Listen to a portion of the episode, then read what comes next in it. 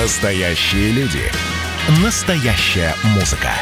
Настоящие новости. Радио «Комсомольская правда». Радио про настоящее.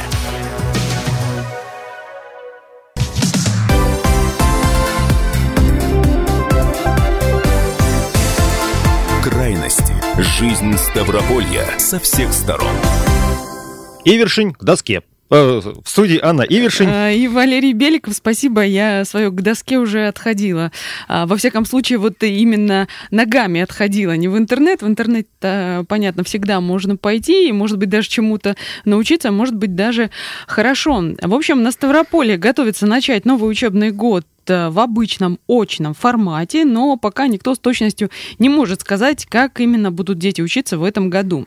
Решение на федеральном уровне примут 20 августа. Также при принятии решения будет учитываться, в Москве-то решат, да, посмотрят, но будет учитываться эпидобстановка в каждом конкретном регионе. Тем не менее, речи пока об отказе от традиционной формы обучения не идет, поскольку, как утверждают в том же Минпросвещении федеральном, компьютер не заменит живого общения учителя, ученика, и возможности учебы в онлайн-формате все равно намерены использовать и дальше, может быть, даже их усовершенствовать. В этой связи как раз хотим спросить, как вы считаете, можно ли сделать дистанционное обучение качественным и эффективным? По-моему, это вопрос с заведомо понятным и известным ответом, хотя, может быть, я рассуждаю такой, как встречу. Я бы поспорила, непонятно. Лет через 100, когда дети будут совсем другие, может быть, даже уже сразу с врожденным вшитым телефоном. Ты, пожалуйста, не отвечай за слушателей. Может быть, у них отличное мнение. 8 800 500 ровно 45 77. Бесплатный телефон прямого эфира. Номер для сообщения WhatsApp 8 905 462 400. Ну и давайте, наверное, более широко как-то об этом думать. Не только обучение школьное или, может быть, студенческое, какое-то профессиональное, говорить о том, что дистанционное может или не может быть качественным, а вообще обучение в целом, в широком смысле. Может быть, даже у вас есть какой-то опыт получения профессии или прохождения каких-то курсов, которые вы с успехом используете сейчас. Но как вернемся, человек, к школам. Когда хочет учиться, он может учиться даже по книге и вполне себе эффективно, там и даже спрашивая советы. Что касается ребенка, не у всех детей есть желание учиться. Вот какая штука. Но есть необходимость. И очень многое зависит от конкретного учителя, от того, как это преподносится и в том же самом дистанционном формате. Ну, у нас и без дистанции некоторые учителя заинтересовать не могут. Я не говорю про всех. Что касается учеников. Мы не будем да, пока об этом говорить. Да. Можно ли сделать дистанционное обучение качественным и эффективным? Об этом спрашиваем. Мы сегодня слушали радио «Комсомольская правда». Звоните по бесплатному телефону прямого эфира, пишите в WhatsApp, все ответы прочитаем, послушаем. Вообще интересно об этом рассуждать. К тому же, что как раз-таки и дети, и их родители столкнулись в полной мере с тем, что достаточно трудно было где-то учиться, и, возможно, вполне себе понимают, в каком именно моменте нужно где-то что-то подработать, где недоработки, что нужно именно сделать для того, чтобы это самое обучение стало нормальным, дистанционным. Вот, допустим, тут нужно живого учителя посадить, тут какую-то условную лабораторию домашнюю сделать. У нас телефонный звонок. Кирилл, здравствуйте. Алло. Да, слушаем вас. Здравствуйте. Угу. Вы знаете, как я считаю? Я считаю, что курсов сейчас, конечно, очень много, но мне кажется, что это больше, так сказать, высасывание денег с людей. А если чему-то хочешь научиться, то есть прекрасный и ужасный интернет, просто нужно правильно задавать ему вопросы. Всему можно научиться самому. Но это же все равно дистанционный формат обучения получается? Ну, да. Это даже не то, что дистанционное, это самообучение, мне кажется. Ну, то есть все-таки возможно качественно? Ну, да, у меня есть куча примеров, когда люди просто хотели, и как бы самое главное перебороть свою лень. Всему можно научиться, если ты хочешь. Идущий осилит дорогу. Угу. Красиво спасибо. Сказал, красиво ушел. 8 800 500 ровно 45 77, бесплатный телефон прямого эфира, номер для сообщений 8 905 462 400.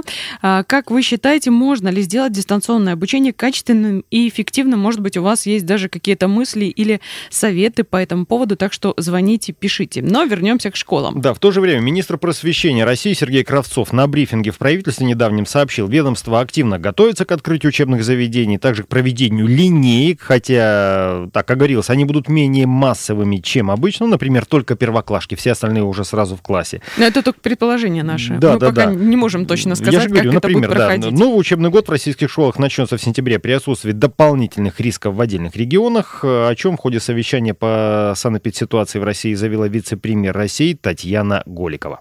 С учетом сегодняшней эпидситуации нами принято решение новый учебный год в школах начинать, как обычно, в сентябре, если не будет дополнительных рисков в отдельных регионах. При этом необходимо обеспечить проведение традиционных школьных линеек в строгом соответствии и соблюдении противоэпидемических мер.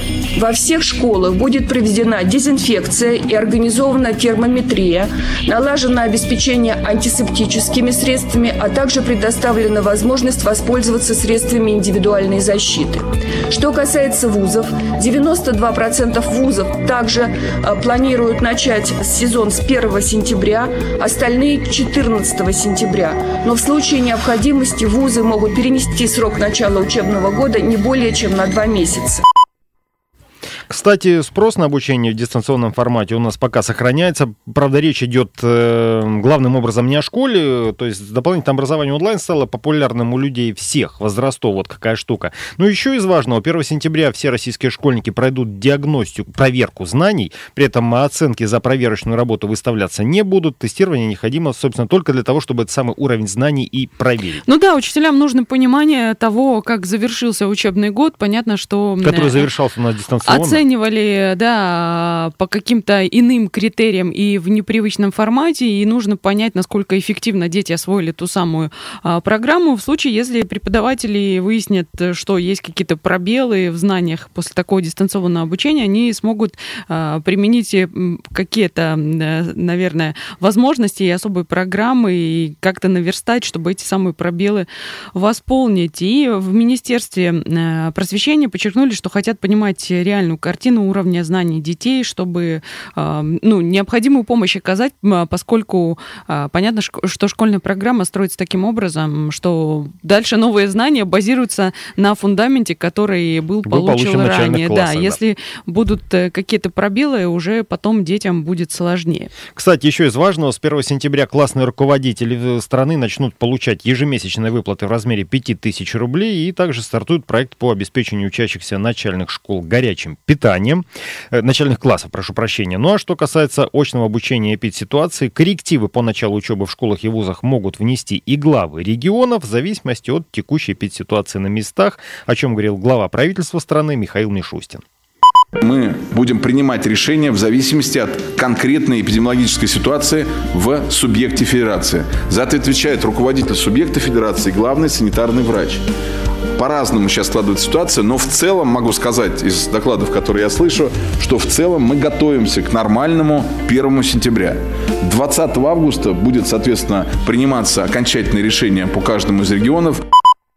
Готовимся к нормальному 1 сентября, но впереди у нас 20 дней, 20 августа узнаем уже точный ответ. Ну и, кстати, в Минпросвещении также отметили, что формат дистанционного обучения рассматривается только в виде дополнения к классической очной форме, потому что есть такая необходимость и осваивать какие-то новые навыки, что-то новое узнавать, и цифровые технологии, они, в общем-то, должны помогать и детям, и учителям, но пока, наверное, полноценно учиться вот в таком варианте мы не можем. Следующий учебный год, да, при этом пройдет при усилении санитарных мер, то есть все требования Роспотребнадзора, какие-то там очистители воздуха, о которых мы говорили, что уже закупают, используют там опыт проведения ЕГЭ, санитарные обработки и все такое прочее, это тоже обязательно будут обращать на это внимание. То есть что значит в деталях? Все помещения, где находятся ученики, будут систематически дезинфицировать, должна производится обработка рабочих поверхностей, пола, дверных ручек, помещений пищеблоков, мебели санузлов,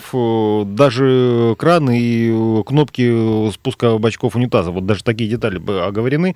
Но контактируемые поверхности, с которыми контактирует огромное количество людей. Проведение массовых мероприятий в школах будет запрещено. Каждое утро ученикам, сотрудникам, родителям, посещающим школу, будут измерять температуру. Ну и в случае ухудшения эпидситуации в регионе, опять-таки, существует вероятность возвращения к дистанционному профессиональному обучению. Мы вернемся через 5 минут, будем уже говорить об открытии нового музея в Пятигорске.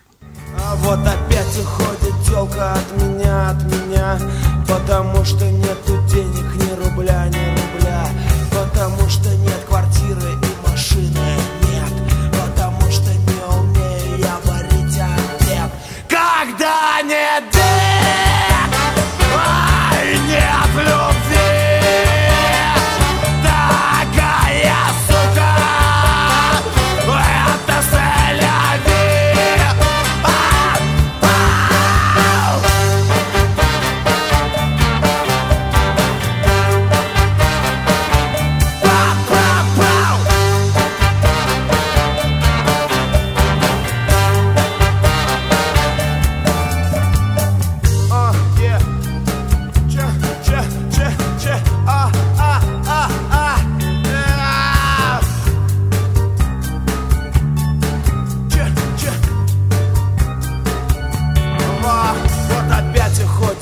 От меня, потому что нету денег, ни рубля, и среди моих друзей людей приличных нет, и еще плюс ко всему я как мудак одет. Крайности. Жизнь Ставрополья со всех сторон. Радио «Комсомольская правда». Более сотни городов вещания и многомиллионная аудитория. Ставрополь 105,7 FM. Регион Кавказских минеральных вод 88,8 FM. Слушаем всей страной.